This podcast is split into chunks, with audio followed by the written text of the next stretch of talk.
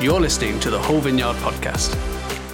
To find out more about the Hull Vineyard Church, go to hullvineyard.co.uk. Good evening. Good evening, guys. Welcome. So excited to have you here. For those of you that don't know me, my name is Josh. I'm privileged to be part of the team here. And um, I'm excited to bring kind of God's word to you this evening. But before I do, I'm going to just invite someone incredibly special and exciting to the stage. Um, would you all give Sam Cooper a round of applause?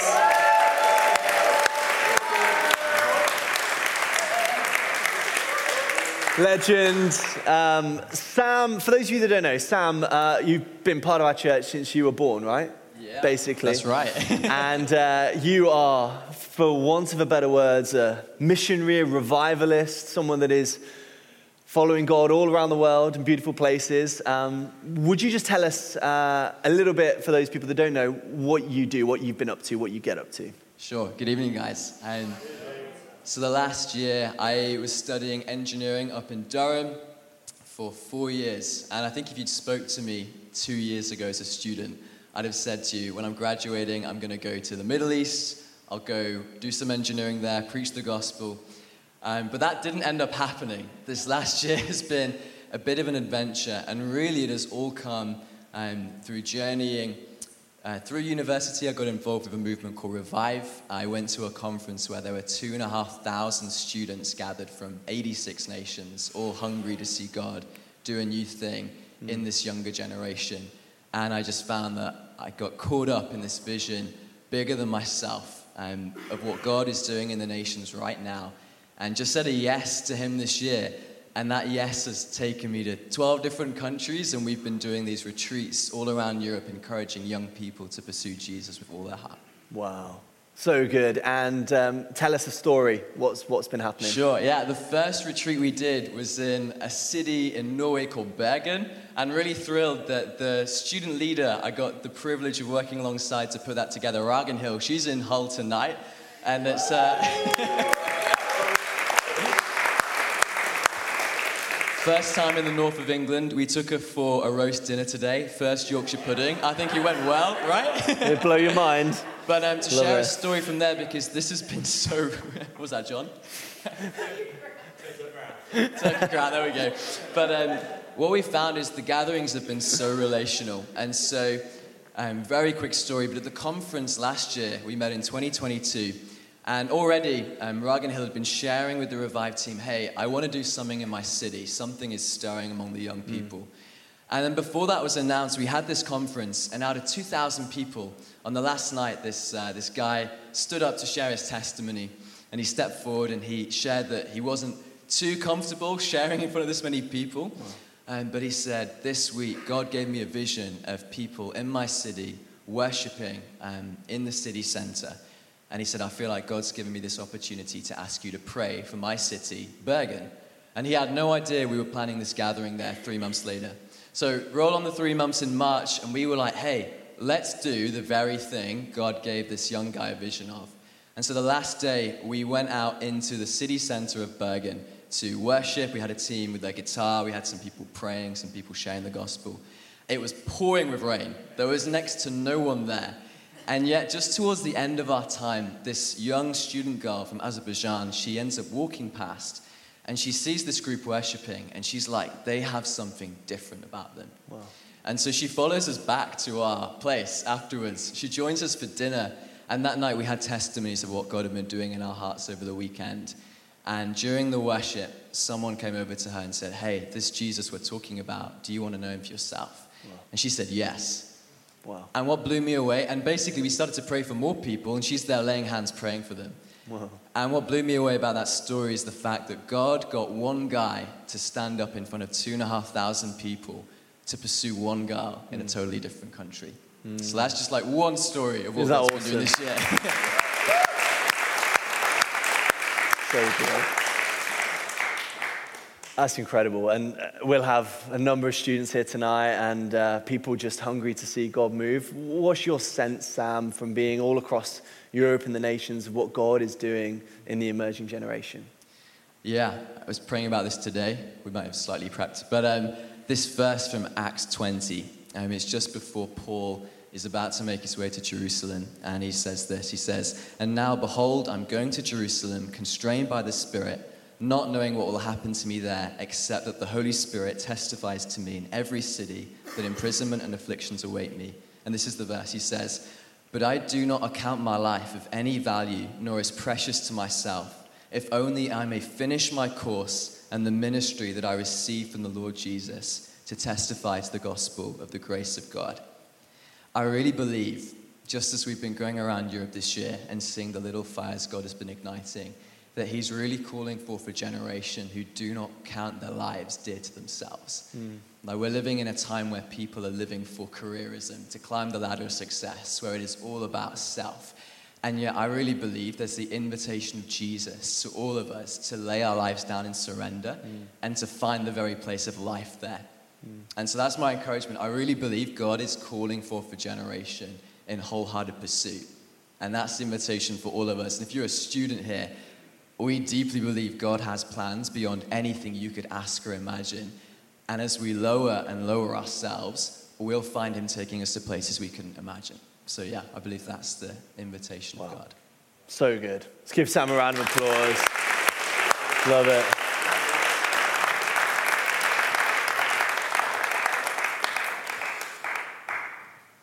Right, well, don't need to preach now, do I? That was good. That was. We've peaked. We've peaked. So good. Well, uh, it's, uh, isn't that awesome? Isn't that awesome? Um, tonight, we are launching a new series, which I'm incredibly excited about, called Good question. And what we want to do is the heart and the vision behind this series is really to create an environment, create some space to talk about some of the big questions that we have as Christians, but also things that people out there in the world may see as barriers to coming to know Jesus and coming to faith in Him. Put your hands up if you've got questions about life and meaning and faith and God and anything like that. I would imagine every hand's raised. Uh, because we're all on a journey, aren't we, of discovering God and discovering ourselves and discovering life. And um, so, what we wanted to do over the course of this series is just create space to ask some of those questions. We're going to be exploring how to find out and discover our calling. How we could, should we care for the environment? Whether we can trust our feelings, how to thrive emotionally, and what about other religions? And tonight I've been tasked with a big one. Tonight I'm talking about suffering. So I've got the next three hours, and I'm, if I'm honest, I'm stressed. Um, now, many of you know we're launching an Alpha course in, uh, I believe, a week on Thursday night. Now, Alpha is space to process and chat about some of the big questions of life. I've been running Alpha courses for many years, and one of the things that we do at Alpha is um, we sit around tables and we ask questions, and we allow people that are searching, that are not from the Christian faith, to share their views and to ask their questions. And one of the questions we ask people is this um, session number one if God was real and, and here right now, and you could ask God one question, what question would that be?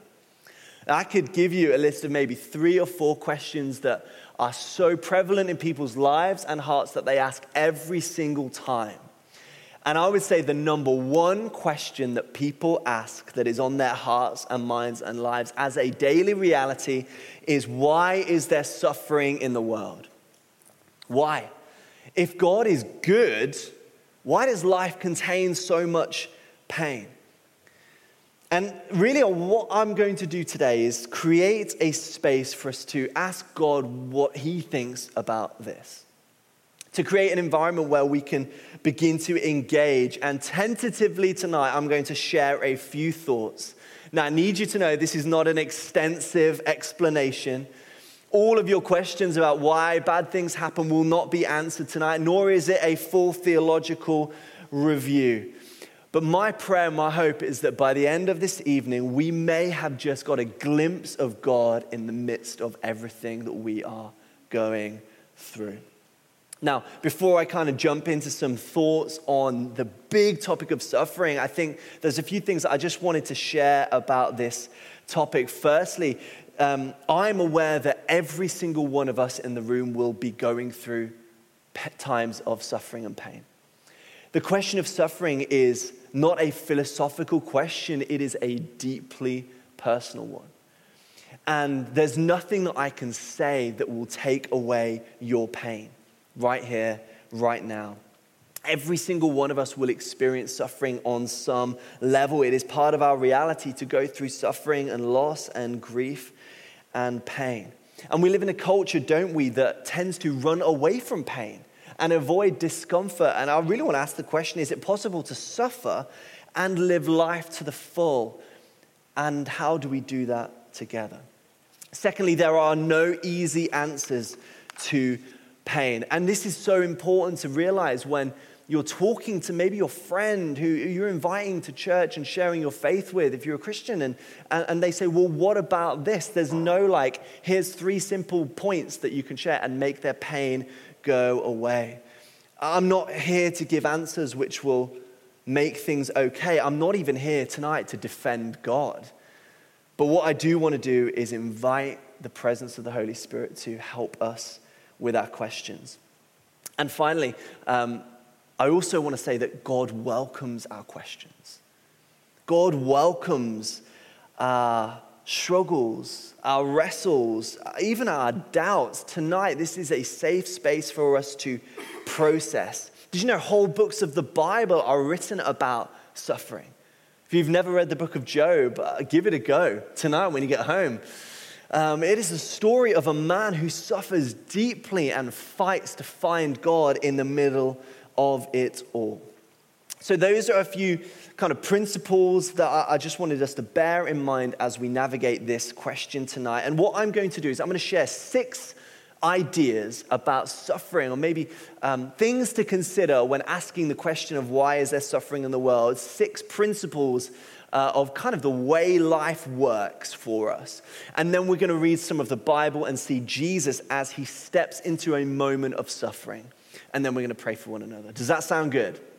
I hope that is going to be good. Now, the first idea that I want us to recognize and grasp when talking about why there's suffering in the world is this idea that humanity has been given individual freedom.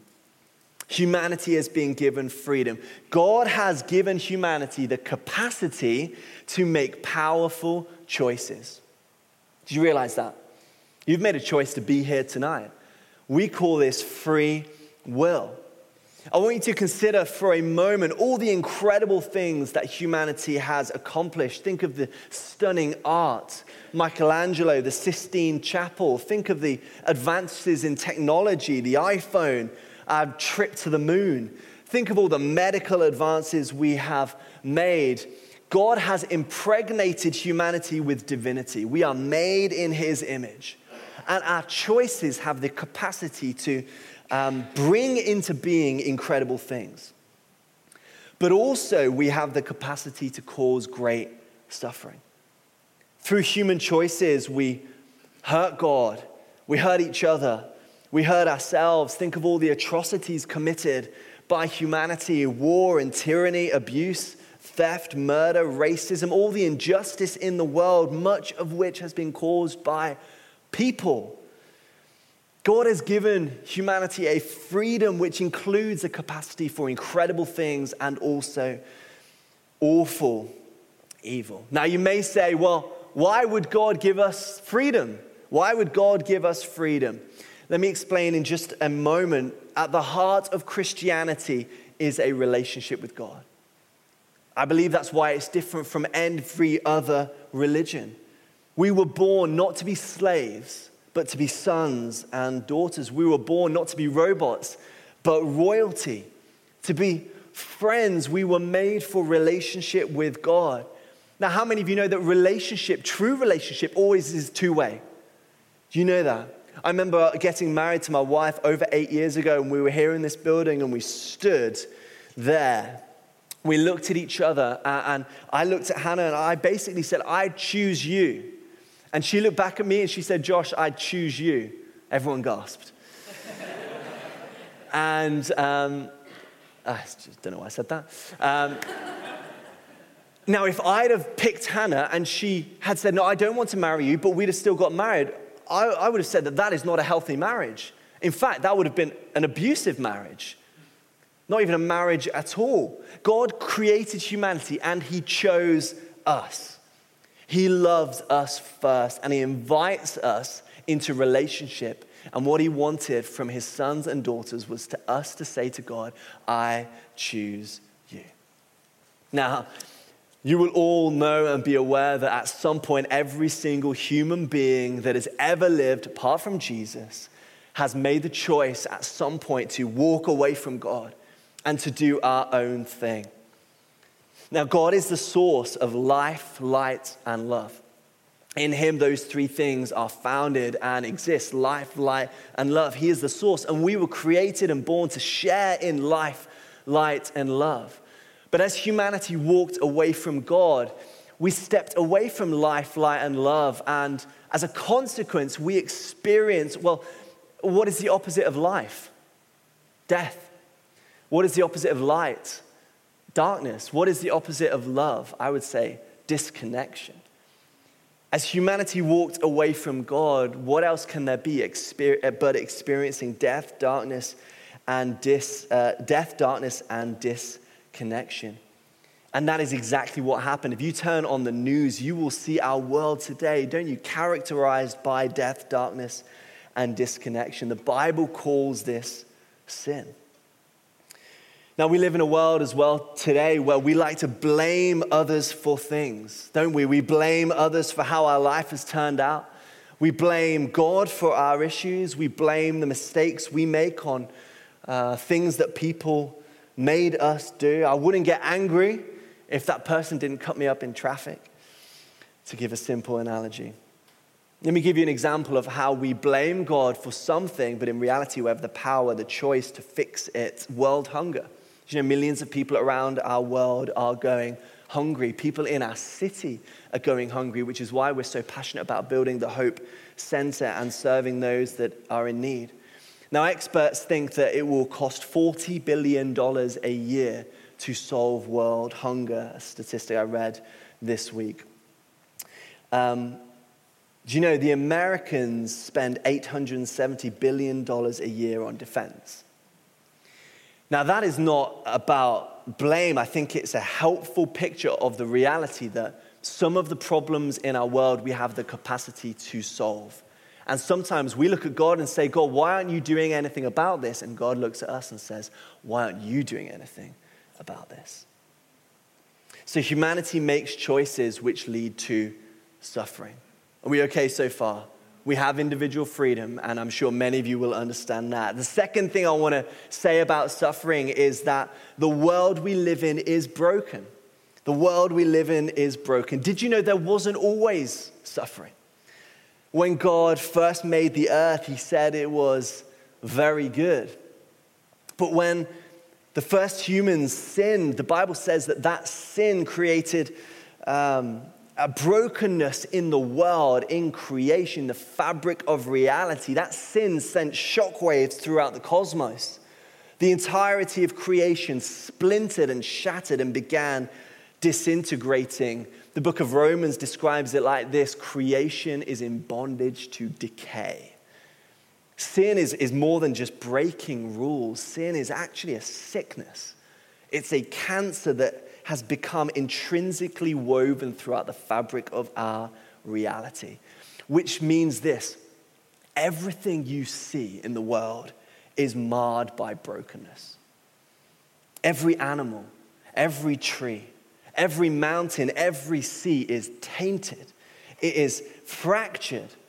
Paul puts it like this creation itself is groaning with pain.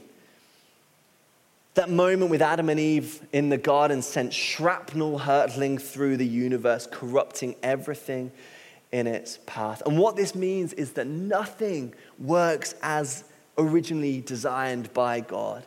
Our bodies are broken our DNA, our brains, our desires, our emotions, Death wasn't part of God's original design. Sickness wasn't part of God's original design. Natural disasters, disease. These are all consequences of the breaking of the fabric of the world as humanity walked away from God's love. So we make human choices which cause people pain. Secondly, the world itself and its fabric and its reality is broken. Thirdly, I'm going to get some good news at some point, guys. Are you still with me? Sounds depressing, doesn't it? It's okay. Thirdly, it's important to understand that there are forces of evil in the world. Paul puts it like this in Ephesians 6 Put on the full armor of God so that you can take your stand against the devil's schemes, for our struggle is not against flesh and blood, but against the rulers, the authorities, powers of this dark world, and against the spiritual forces of evil in the heavenly realms. Essentially, Paul is saying this that behind that which we can see, behind our physical world, behind governments and systems and all people and injustice and pain, there is a spiritual reality that we cannot see. And in that spiritual reality, there are forces of evil and powers and rulers and principalities which influence and infect our world with evil. Now, that sounds scary, but actually, it's helpful to realize. And we know that Jesus has defeated that. And when you think about it, it makes sense, doesn't it? Think about some of the worst atrocities in history, the, the war and the genocide and the evil. It kind of makes sense, doesn't it? That that sort of evil and hatred has been influenced by something other than just bad people. There is an enemy who wants to ruin humanity. My fourth idea of reflection, something that I think we need to take into consideration when considering suffering, is the cross and the empty tomb. Do you know that we worship a God who himself suffered? We follow a God who stepped into our world, who came to us, but more than that, became one of us, who crossed the cosmos to identify with us he fully embraced humanity and experienced Jesus Christ, the fullness of life. Jesus laughed. Jesus cried. Jesus had friends. He ate, he ate good food. He worked. He had a job. He had a family. But Jesus also experienced loss and grief and stress. He was also abandoned by his friends and falsely accused. He bled. He was tortured. He hurt. He wept. And Jesus died. There are some reasons that we've covered for why this stuff exists, but there is an answer and a solution to the brokenness of the world, and it's in the cross and the empty tomb. On the cross, it, it, we're shown that God isn't distant or dormant or dead, but God is with us in our suffering. Did you know one of the names for Jesus in the Bible is Emmanuel? Do you know what Emmanuel means? It means God is with us. He is with us in our pain and in our loss, in our grief and in our anxiety. Jesus went through that. He identifies with us in our weakness, in our brokenness. He never sinned, but he still suffered. God suffered. Think about that. God the cross is that moment in history where God died. You may be asking this question even today God, where are you in the midst of my suffering? And God would say, I am right there beside you. I am with you. I know what it's like to suffer. And Jesus didn't just suffer on the cross, but three days later, he rose from the dead. And I want to say the resurrection of Jesus changes the game. It changes everything. It shows us that eternity is real. There is life after death. Sin has been dealt with. The devil has been defeated. Hope restored. Heaven is our home. Romans 8 says this, verse 18 I consider that our present sufferings are not worth comparing with the glory that will be revealed in us. This is Paul writing, who went through horrendous times and horrendous suffering. And he's saying that because Jesus rose from the dead, we can have a hope that one day everything's going to be okay. And God will restore all things. I think it was Mother Teresa who said that compared to heaven, even a life filled with the worst sufferings you could imagine will be no worse than spending a night in a mildly inconvenient hotel. Heaven is coming, and that is our hope because Jesus rose from the dead. Number five, idea number five, I think it's important to say that we're invited as followers of Jesus to share in the sufferings of Christ. Now, contrary to some popular preachers, the reality is that for every single one of us that follow Jesus, we are not immune to suffering. If you signed up to following Jesus thinking Jesus is going to make me happy, healthy, and wealthy, um, look, God wants to bless your life. I'm a big believer in that. Um, but that is just not reality. We are not immune to pain. We are not immune to suffering. And in fact, the Bible speaks over and over again about how we are invited to share in the sufferings of Christ. Philippians 3 says this I want to know Christ. Yes, to know the power of his resurrection and participation in his sufferings, becoming like him in death, and so somehow attaining to the resurrection of the dead. If a Christian is someone who follows Jesus, and if Jesus experienced suffering, it kind of makes sense that we too will go through difficult times. And I'd even go one further to say this when, we when we suffer, when we are persecuted or wronged or maligned or criticized, when we experience even pain in our body, physical pain, not only do we know that Jesus has been there but we know that in that moment, we are actually drawing near to Christ in a significant way. When life gets tough, when difficult things happen, we actually encounter the presence of God in a way that doesn't happen when life is okay.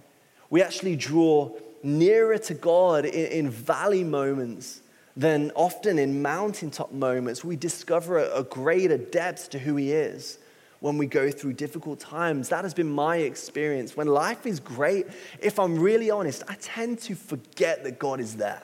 Anyone else? Maybe it's just me. But when life is tough, I realize, do you know, I actually can't do this thing on my own.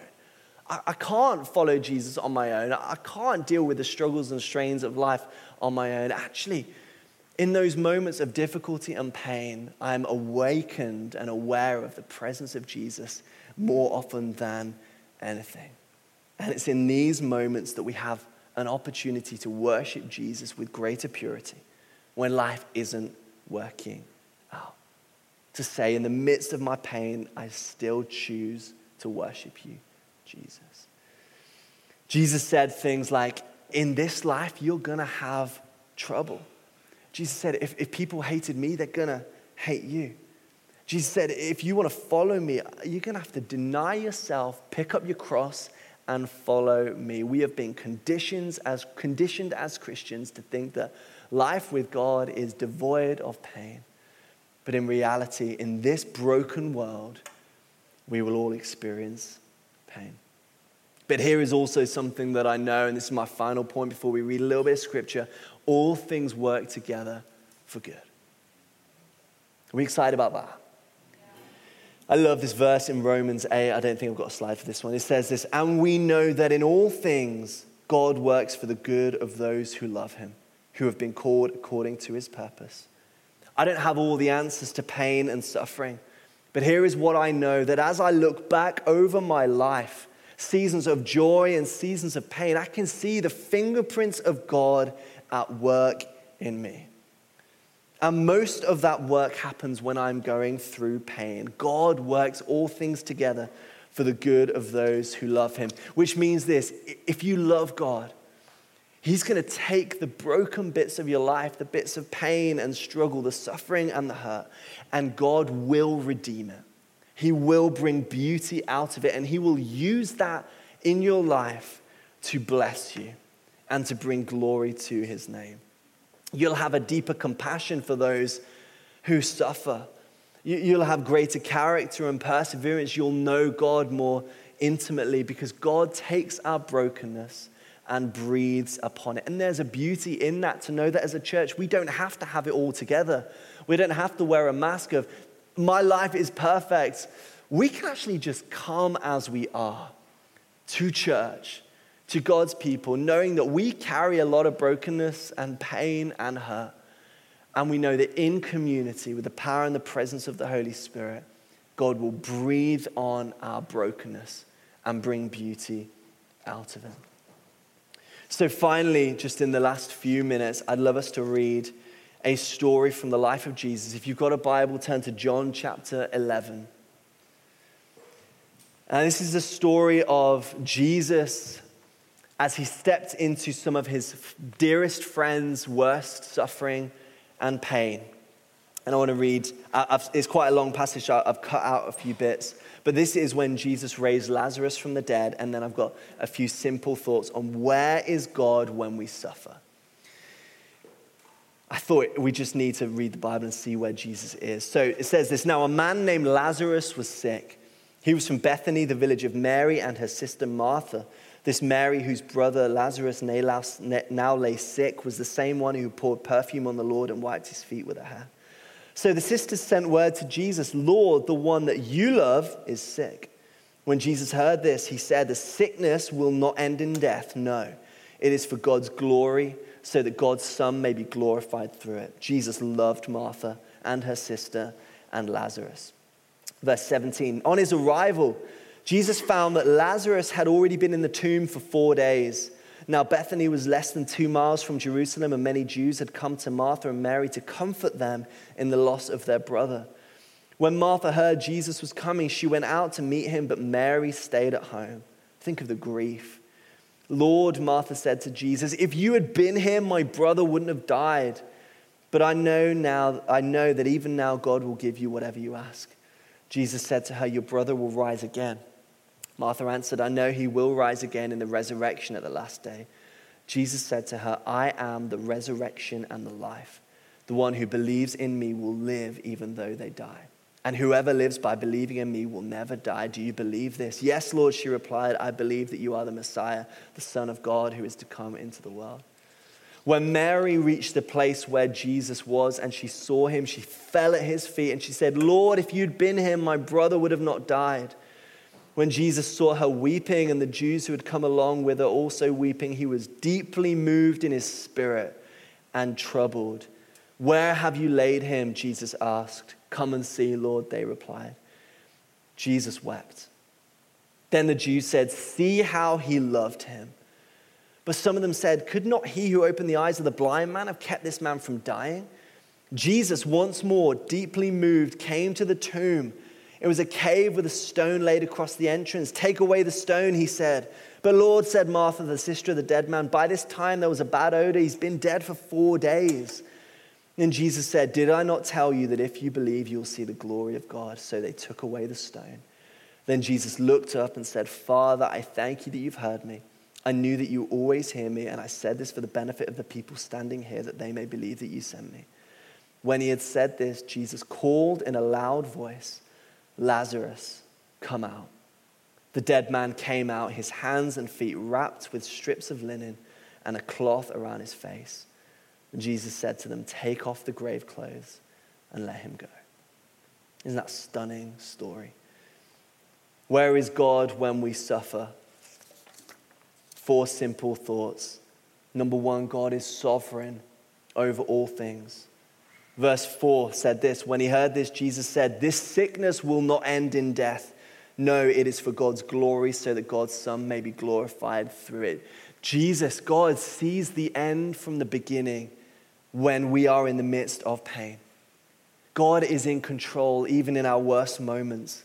He sees the, the puzzle box lid when we might just see all the broken pieces of our life. He sees the other side of the tapestry when maybe all we can see is the knots and the bits of mess and pain. And the fact that God is sovereign gives us incredible confidence and comfort to know that things will work out okay in the end. And if it's not okay, it's not the end. It doesn't make it any less painful, but it does make it more peaceful because Jesus is King. Jesus knew this was going to happen, he said, this is not going to end in death. Secondly, this is one of the most beautiful verses in the whole Bible. Jesus weeps with us. Jesus wept. It's the shortest verse in the whole Bible. There's so much grief and pain and brokenness. Don't you find it crazy that Jesus wept even though he knew Lazarus was going to wake up? He knew that it was going to be okay in just a few moments, and yet he was so deeply moved and compassionate that he weeps. And I want to suggest that whatever you're going through, Jesus is moved by that. He is with you in your pain. He is near to the brokenhearted. He comforts the downtrodden and he weeps with us. Thirdly, He is the resurrection and the life. In our suffering, in our pain, Jesus brings resurrection life. And I think if we neglect the reality that Jesus has an answer to physical pain and hope for those struggling mentally and, and for those trapped in debt and addiction, we can miss out on the good news that Jesus is the resurrection. And his Holy Spirit is real and present. And he came to, to bring the kingdom of God into our broken reality. And so we can pray for people and have an expectation that their suffering will go. We can pray for people and have an expectation that their bodies will be made right and they will experience freedom and, and they can step into our church and get free from debt because the kingdom is here. And if you're here tonight and you are suffering, you need to know that we will stand with you and we will pray for you. And we believe that God wants to move and bring resurrection power. Throughout his life, Jesus did that over and over. He demonstrated and declared the good news of the kingdom, and people's lives were turned upside down. But fourthly, Jesus was also, I imagine, using a bit of uh, license with this, at least he was God there, at Lazarus' second funeral. Lazarus died again. And I don't know how long Lazarus was alive for. Maybe a short while, maybe quite a long time. But Lazarus did die again. In fact, everyone that Jesus ever healed died again. We may pray for someone and they may experience the power of God and their, their shoulder or life or stomach or, or, or mind may be made right. And then we might pray for someone else and they may stay in lifelong pain. The reality is, whilst the kingdom of God comes, it is not yet here in its fullness. We live in a world broken. But one day Jesus will come back and make all things right. One day Jesus will return and he will right every wrong and bring peace for every bit of injustice.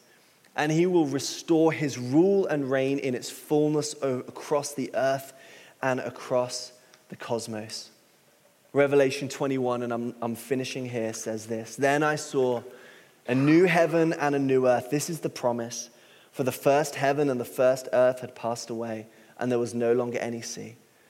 I saw the holy city, the new Jerusalem, coming down out of heaven from God, prepared as a bride, beautifully dressed for her husband. And I heard a loud voice from the throne saying, Look, God's dwelling place is now among the people, and he will dwell with them. This is a promise. They will be his people, and God himself will be with them and be their God. He will wipe away every tear from their eyes. There will be no more death or mourning or crying or pain, for the old order of things has passed away.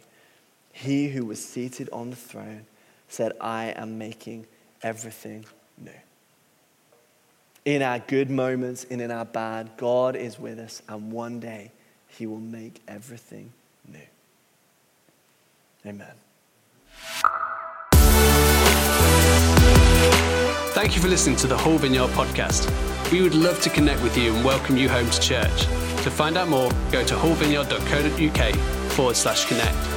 And stay up to date with all that is going on in the life of our church, go to hullvineyard.co.uk forward slash church news and sign up for our weekly mailing. Thanks for listening. We hope to see you soon.